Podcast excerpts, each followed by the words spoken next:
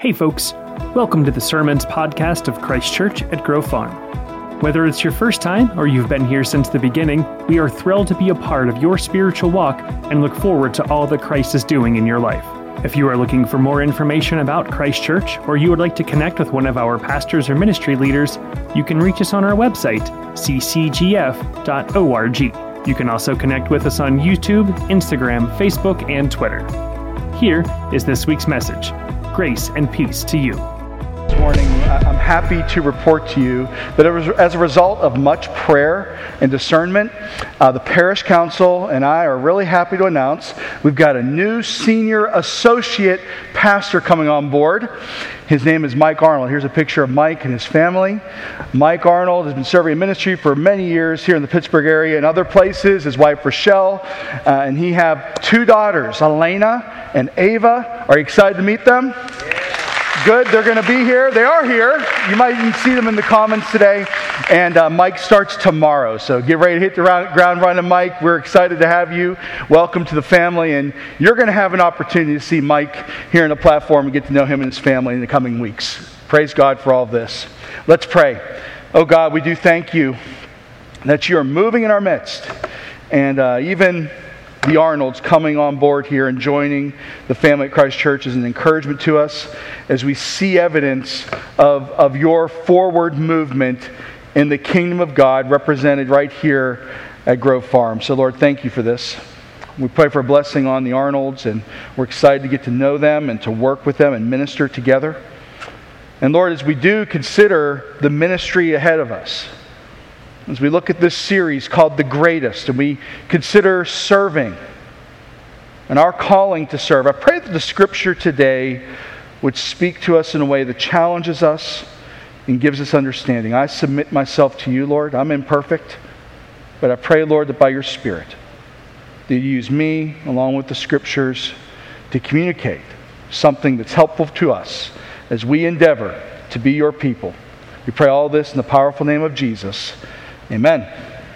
So there, there may be some debate about who's the greatest in the arena of athletics, but I could tell you this I think we'd all agree that there is no debate about the greatness of those who served uh, in the aftermath of 9 11 20 years ago. They're heroes.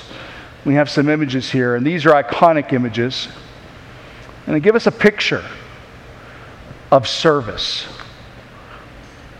You see these, these faces, you see the circumstances.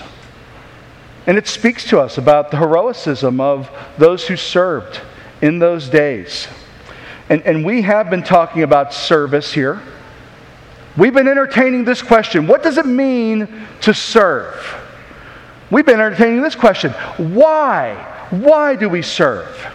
Well, the heroes of 9 11 in so many ways exemplify service to us. Selflessness. You see it represented in those photos. Passion. They exemplify these things to us. This is why, on September 11th, particularly this year, with 20 years after the fact, we remember, on one hand, unimaginable tragedy.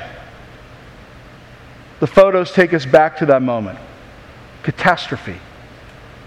Something that we couldn't ever fathom would happen in our own country.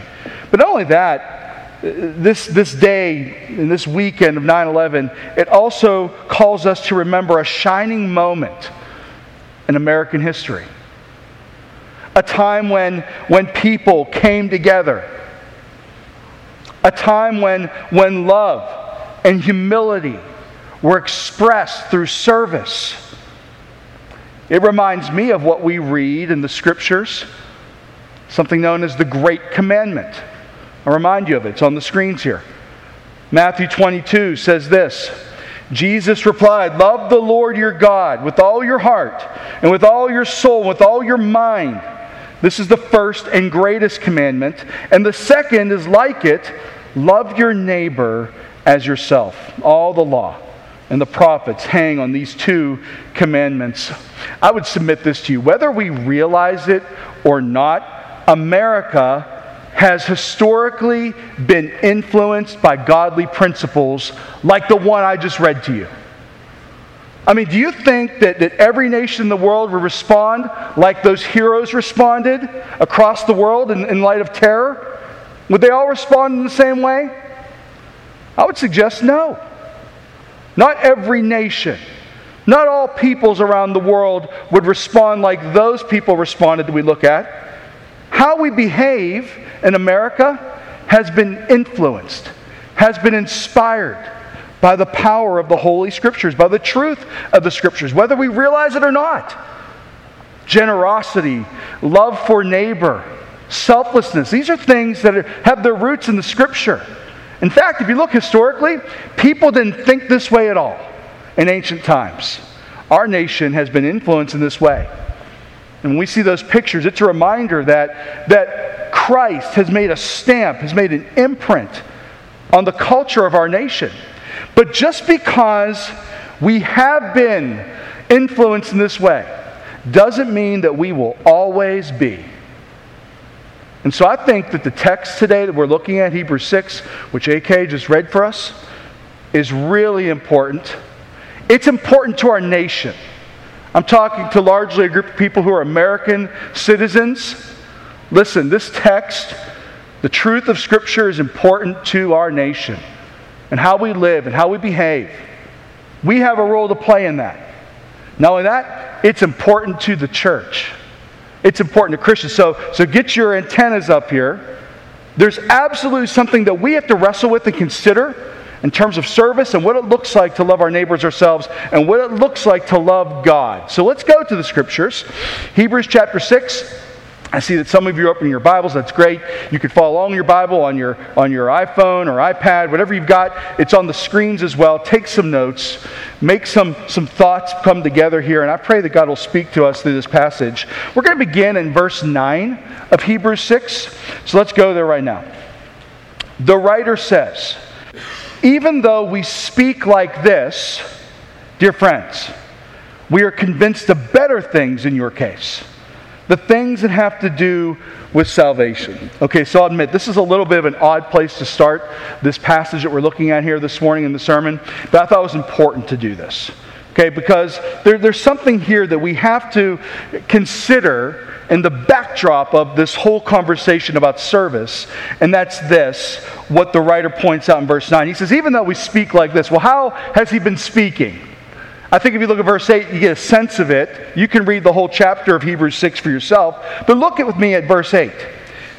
It says, But land that produces thorns and thistles is worthless and is in danger of being cursed.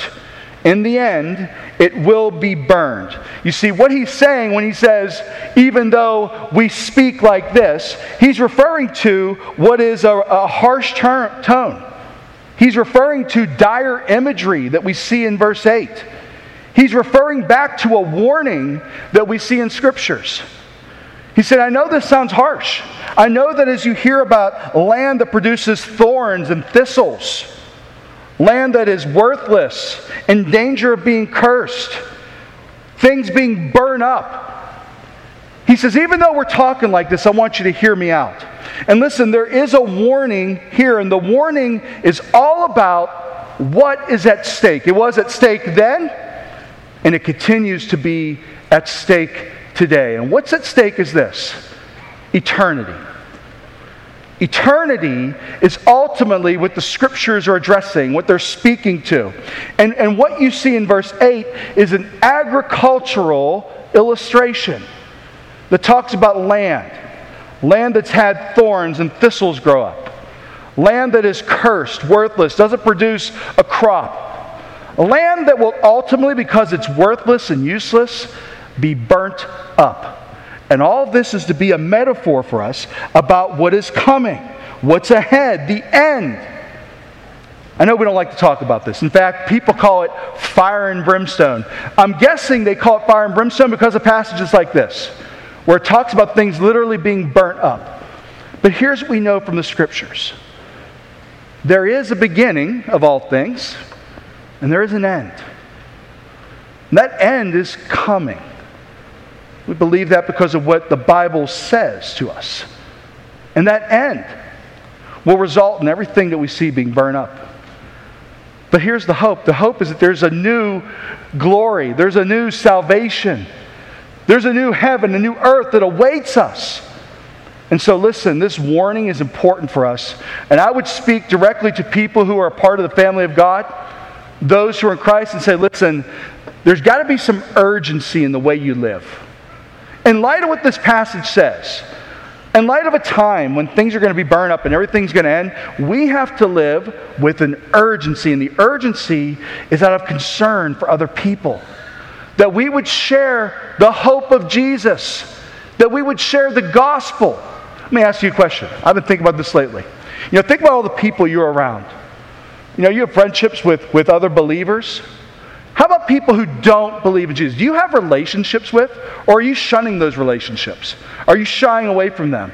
Look, we need to be in relationship with those who don't know Jesus, and a part of what we would hope to accomplish in that, not only loving our neighbor, but sharing the gospel. There should be some urgency here. Because listen, the end of all things is coming. That's, that's from the Bible, not from me. And we have to take that seriously. So, yeah, a little fire and brimstone but understand that the writer here, he doesn't just go fire and brimstone, he speaks in such gentleness and an encouraging tone because all of it flips and, and he focuses on the better part. He says, Dear friends, I love that change in tone. I love that address. He says, Dear friends, not yelling at someone here, not shouting at them. He says, Listen, because the end is near, dear friends, dear friends, people that we love, listen, listen, we're convinced of better things. And why are they convinced of better things? The key word there, you might want to circle it or underline it, is the word salvation. They're convinced of better things because there's a salvation that awaits. A salvation that comes through Jesus Christ. The mercy and the love of God embodied in Him, our Savior. And so, yeah, though everything is working towards an end, will things will be burned up? Listen, there's this hope there's this salvation. And we say, Dear friends, would you consider the salvation that we have in Jesus Christ? We have to start here. I was going to start in verse 10, but I thought, no, we need to start here because before we talk about anything else, we need to talk about the primacy of Jesus, the hope of Jesus Christ.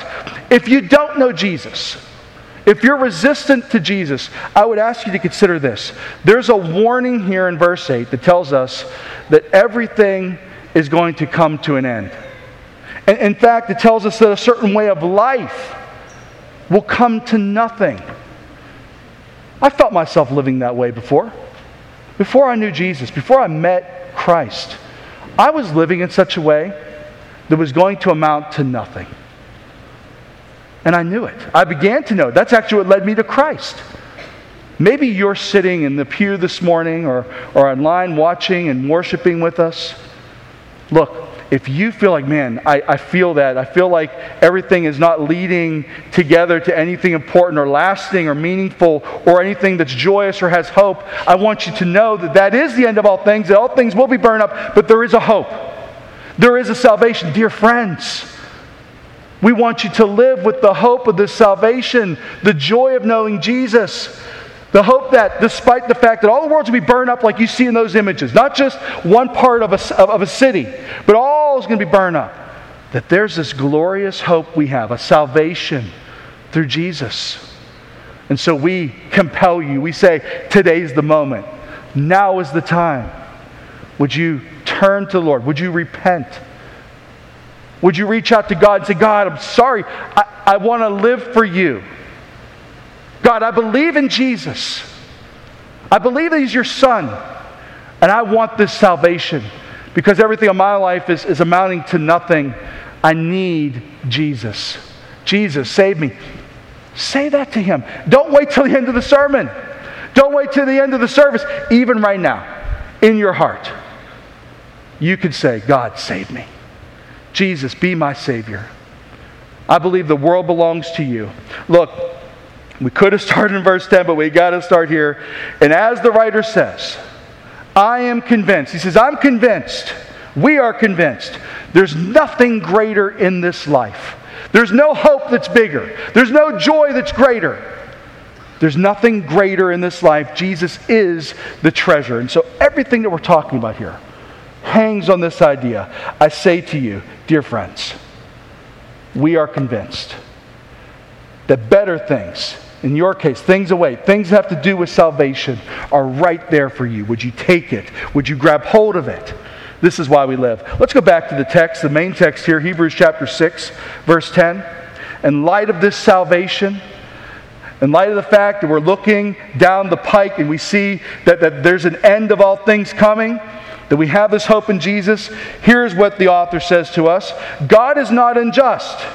He will not forget your work and the love you have shown him as you have helped his people and continue to help them. So, yeah, we've been talking about serving, and this is the heart of the teaching. Verse 10, one to highlight, this is the heart of the teaching. You know, on 9 11, we say, never forget. You see that on, on images online and on the news. Never forget. And we remember the heroic acts. We remember the terrible things that happened. We never forget. Well, this passage says that God is ne- that God never forgets. He will never forget. He will not forget. God never forgets. And the confidence of the writer in verse 9 is actually born of salvation and this audience's past behavior.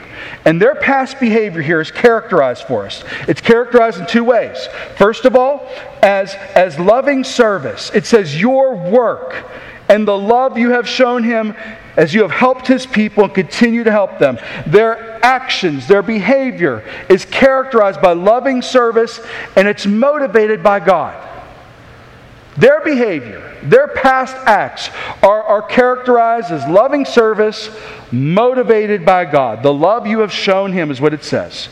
So here's what we're talking about right now loving ministry for God's sake. Loving ministry, where we express the love of God to people for the name of God's sake, for the glory of God. Why do we serve? Are we just a bunch of do gooders? Is that what this is about? No. Why are we hosting a ministry expo? By the way, you should go to the ministry expo today if you haven't been there. If you have been there, go back. Maybe you didn't sign up. You can sign up to be a part of this. Why are we doing this? Is this just a ploy so that the staff doesn't have to work and we can watch YouTube videos all day and play video games? Is that why we're doing this? Are we just do gooders? No. Why do we serve? It's loving ministry for the glory of God, for God's sake. Our service is caused by God. Our service is directed toward God. You get this? It's not just empty service that's not connected to something, it's connected to our love and devotion to God. We have loving ministry that's directed toward God. Literally, the text here, what it literally says is, love which you have shown to his name. The end that we are pursuing is showing love to God's name. That's why we serve. We want to show love to God's name. And we go about doing this by serving God's people. That's the point of this. The love that God remembers is towards His name, first and foremost. Now, here's what we do in the church we have a tendency to minimize one of these either loving service or the directed to God part, we have a tendency to minimize one over the other, one at the expense of the other. For instance, in the church today, there are some different factions or different segments.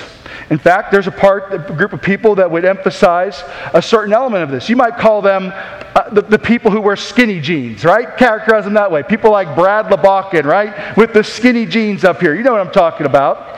Now, Brad doesn't think this way, but there is a section, a, a people of the skinny jeans, who emphasize good works in society. Can you think about this? Can you imagine this? People who, who are church people, and their emphasis today the thing that they're all about is deeds, good work in society, social justice. Do you see all this stuff? And so, what happens often with the skinny jeans brigade is that, that hallowed be thy name. The glory of God evaporates into humanitarianism. Humanitarianism. That's what happens. And so the, the mark of the church in that case becomes good deeds, social justice, humanitarian efforts. On the other hand, you have the church of the pleated pants, the pleated pants brigade, not the skinny jeans, the pleated pants. You know what I'm talking about? Some of you wear pleated pants this morning. And the pleated pants people tend to emphasize doctrine, personal salvation. Hey, there's nothing wrong with that. I just emphasize personal salvation. I believe that's an important thing. But that happens often with a focus on God that fails to produce the fruit of love for other people. Some churches are characterized by that. It's all doctrine, it's all right worship. And we leave, we check love for people at the door. Listen, let's not minimize one at the expense of the other. We connect God centeredness and ministry to people. We connect God centeredness and ministry to people. It's like two twin towers standing next to each other. And we're not forced to choose between the two. You don't have to choose between loving God and loving people. You don't have to choose between God centeredness and ministry to people. And so it's not that we either have to be God focused and people and their needs suffer, or that somehow we have to be people focused and God is used rather than worship. No. We love God and we love people. This is the great commandment. They come together. Let's look again at Matthew 22. I introduced this early on. Let's go back to it in the context of verse 10 here. Matthew 22 says, again, love the Lord your God with all your heart and with all your soul, with all your mind. Love the Lord your God with all, with all, with all. It says, this is the first and greatest commandment. And then the second is like it. That's important. The second is like it. Love your neighbor as yourself. So listen, love God and loving God is not reduced to loving people. They're not the same, they're not one and the same. No, they're different. Love God is not reduced to loving people. Love your neighbor. It's like the first command, but not exactly the same as. It's not identical. But together, they sum up the law. Together, they come together. And here's what darkness wants to do darkness wants to separate love of God and love of people. That's what's happening in the church today. The, the darkness wants it, the enemy wants to separate. No, they come together. So here's what the vision for, for this church family, for the church should be that we would be a people who are growing more and more in service to God and in love of God that we serve and we worship God like those two big tin twin towers together at the same time. It's service born out of love for His name. Do you get this? Don't take them apart. And if you think about your life, you'll see that you have a tendency to want to separate the two. You probably drift one way or the other. No, that's not what the passage says. Our service is meant to be an expression. It's an expression of, of loving God it's an expression of us being a people who, who not only love Him, but love people. Let's go back to the text. We're in Hebrews chapter 6. We're picking up in verse 11. We want each of you to show this same diligence to the very end, so that what you hope for may be fully realized. Okay, so it says, We want each of you. And in some other translations, it says, We earnestly desire. What is it that they want each of us to do? What is it that, that, that they earnestly desire we would do? Well, it's a continuation of verse 10 that we would have loving service motivated by God. I want to show you what this looks like in the context of the church here at Christ Church. There's a great story that I want to share with you. Look at this example in the video of loving service motivated by love of God. Check this out. So they were killing the worst people of Africa. That is why we left our country to save our life.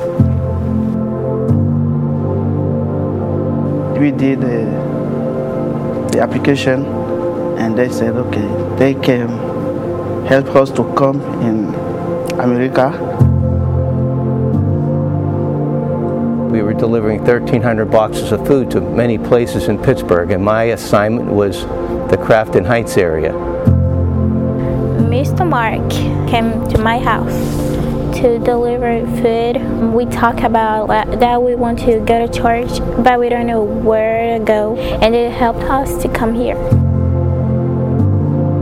there were some refugee families there that uh, were just brand new to Pittsburgh. And a couple of the families asked to come to church when Kathy and Mark came down to kids ministry to let me know that a few children from Crafton Heights would be coming during our Sunday morning services. I realized that they wouldn't be able to come to our summer day camp program here at Christ Church because they don't have transportation to get here. So the week of September 20th, we are going to bring a vacation Bible school experience to the Crafton Heights community. Well, when I came, I did not have any friend. That's why my English is so bad because I was not talking to anybody. Mr. Mark helped us to go to church. Now I have some friends. Pittsburgh is like my home. Mr. Mark is a really nice person. He helped us to find a house and he he's helping us for everything. I think he's the dad that I never had. If they were not nice at all, I wouldn't find a church to learn more about God. I wouldn't meet Mr. Mark. I wouldn't meet so many people who loves me. 140 families over there. I'm working with two families. They're, these are people that really uh, they're struggling. They're struggling to make it here. And I try to think of myself how I could be plopped somewhere in another country not knowing English and having everything taken away from me and starting back over again. Instead of going to a mission field in some foreign country, we have the mission field right in our backyard.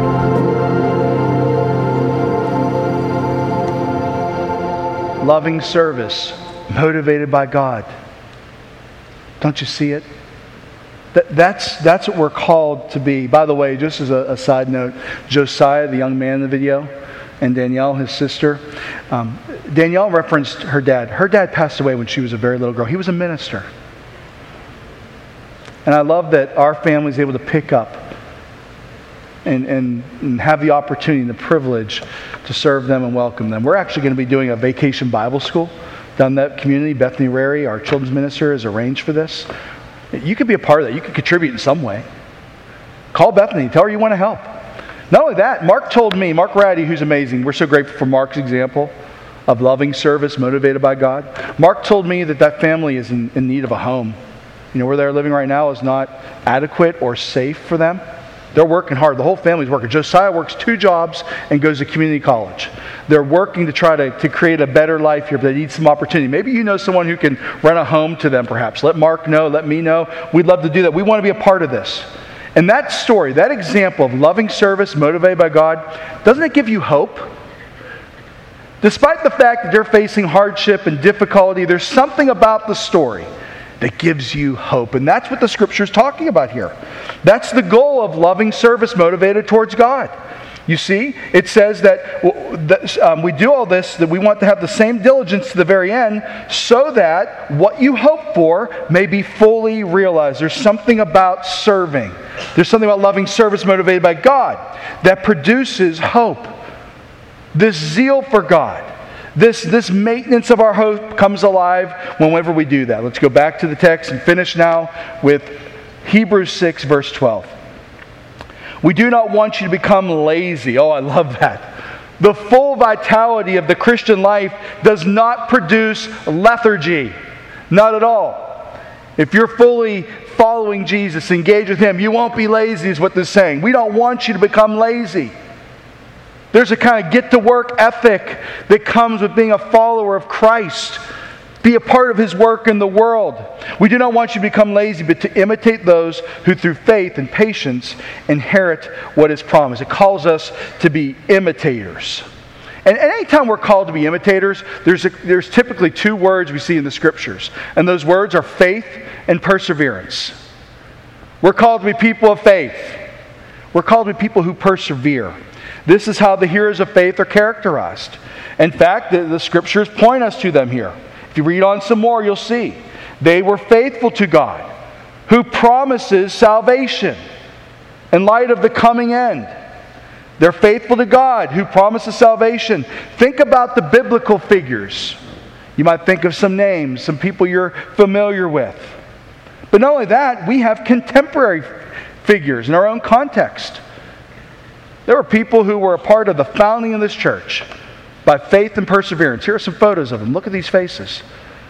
We're to be imitators of the people who've come before us. Do you think this beautiful campus just popped out of the ground one day? Do you think that the ministries of Christ Church just appeared out of thin air? No, there were people who were motivated by God and exemplified loving service. They sacrificed, they labored, they gave of themselves, they loved God, they loved people.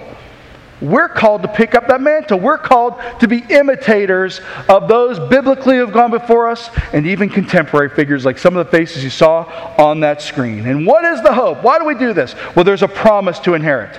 The patriarchs inherited that promise. That's what the scripture is speaking out. That, that, that through faith and patience, they inherit what has been promised. This same thing is for those who've come before us in the faith, and it's for us. Our loving service, motivated by God, is done in expectation of a coming hope, of a future hope that takes us right back to that scene of thorns and thistles and desolation. There's this salvation that awaits us. And so we are motivated by God's love, by His salvation, towards loving service.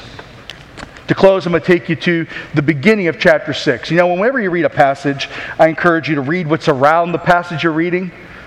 It helps us understand, it gives us context. And verse 1 of chapter 6 stood out to me in Hebrews as I was preparing this week, and so I want to share this with you as we consider this loving service motivated by God.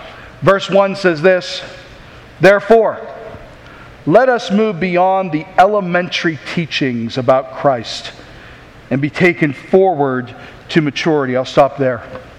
You know, I wonder, for instance, as a nation, in light of the, the 9 11 memorial of this weekend, 20 years later, I wonder if we've matured as a nation in the past 20 years. We say never forget. I wonder if we've forgotten. I wonder if we need to go back to the elementary teachings in some way and we need to mature as a nation. I know this for sure.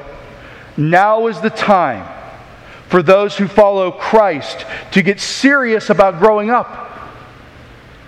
There is a return coming of Jesus. There is an end of all things. And so here's the message to the church get ready. Let's be prepared. And this is loving service motivated by God. It's loving service to share the gospel. It's loving service to go help those in need, like Josiah and Danielle and other families in the Crafton Heights. People get ready Let's move forward to maturity. And by the way, when it talks about moving beyond the elementary teachings and into maturity, it's not talking about more perfect doctrine. That's not the reference here. This isn't about going into the classroom. No, actually, the language indicates it's, it's, it's, it's human development that's referenced here. It's moving from milk to solid food. It's moving from crawling to full movement. It's moving beyond teaching to action. Moving beyond teaching to action. So here's what I would leave you with an evaluation. Where are you? Are you in the elementary teachings? You stuck in elementary school? It's time to grow up. Those of you who, who follow Jesus, who profess his name, now is the time to grow up and to move into maturity. Here's a little evaluative tool for you. As we talk about loving service, motivated by love of God, let me ask you a question.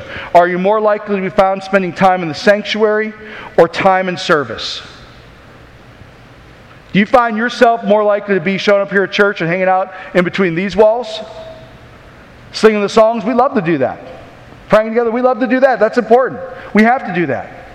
But that's not all we're called to. We're called to service as well. I love Mark Ratty's example of not only being present here engaging in worship and loving God, personal devotion, but also acts of service, motivated by his love of God. Which one are you? Or are you more action prone? Are you more, more likely to be caught in serving? Are you a do gooder?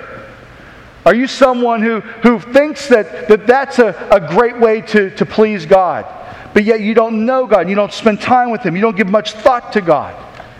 Well, challenge you that today is the day, now is the time to move beyond the elementary teachings of Christ. Now is the time to know Christ and to grow up in Him. and part of growing up in Him is loving service, motivated by God, together. Not one or the other, not divided in half. No, we love people, and that love of people is motivated by God. Let's be the people God's called us to be. Let's live for Jesus. Let's give ourselves to Him. Let's be filled with the Holy Spirit and go into the world and express His love for His people in word and in deed. Let's pray. I want to ask you to give it, ask you to turn to God this morning and to pray about this. Perhaps the Word of God has convicted you this morning. You realize, man, I have been stuck in, in the sanctuary and I need to serve. Or maybe it's the other way around. Maybe you've been full of good deeds, but haven't really given your love and devotion to God. Haven't turned to Jesus. Lord, we thank you for your incredible grace. We thank you for this salvation, freedom from sin, life promised beyond this life, this world. We thank you, Lord, for the salvation we have in Jesus. And Lord, though we know things are coming to an end, and, and though we know that much of what we lay our hands to in this life will come to nothing, that'll be burned up in the end. We're thankful we have this salvation, this hope through Jesus. Thank you for loving us so much, Lord. Thank you for giving us this great, joyous, wondrous hope through your Son, Jesus Christ. And God, we want to live for Him. I pray, Lord, that each of us would consider how we can live our lives characterized by loving service, motivated by love for you. And I pray, Lord, that we would do them in, in cooperation with each other, each other, that they would be tied to one another, that we would both worship you with all of our hearts and serve you with all of our hearts as well. May we live out, Lord, the great commandment to love you with all of our hearts, soul, mind, and strength, and also to love our neighbors as ourselves. Let us bring them together, Lord. Let us be a church that's marked, that's known for loving you and loving people. Help us to do this, God. We can't do it on our own. We need Jesus. And so we look to you, God. We say, Save us. We say, Help us, Jesus. We need you so desperately. Thank you, God, for this time of worship together today. Thank you for your word. Thank you for the hope of salvation through Jesus Christ. It's in His name that we pray. Amen.